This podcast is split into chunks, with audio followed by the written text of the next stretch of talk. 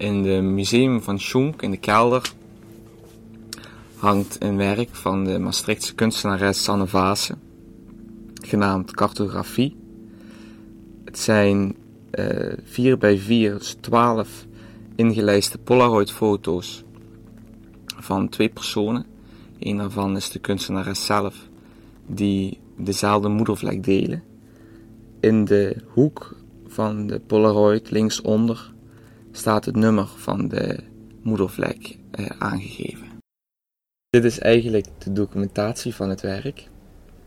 Sanne heeft al haar moedervlekken op haar lichaam geteld, genummerd en een kaart gebracht op een soort van plattegrond met deze genummerde stippen. En als toeschouwer van de tentoonstelling kan je deelnemen aan het werk door een exacte kopie van Sannes moedervlek te laten tatoeëren op je eigen lichaam. Momenteel zijn er zo'n 26 mensen drager van zo'n moedervlek, waaronder ik zelf.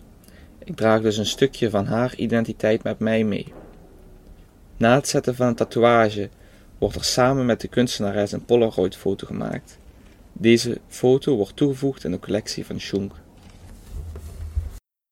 Een paar jaar geleden was ik bij een meeloopdag van autonome beeldende kunst in uh, Maastricht. En bij een algemene presentatie van deze opleiding was er een docent die uh, een paar voorbeelden gaf van afgestudeerden. En Sanne Vaassen zat daar ook bij.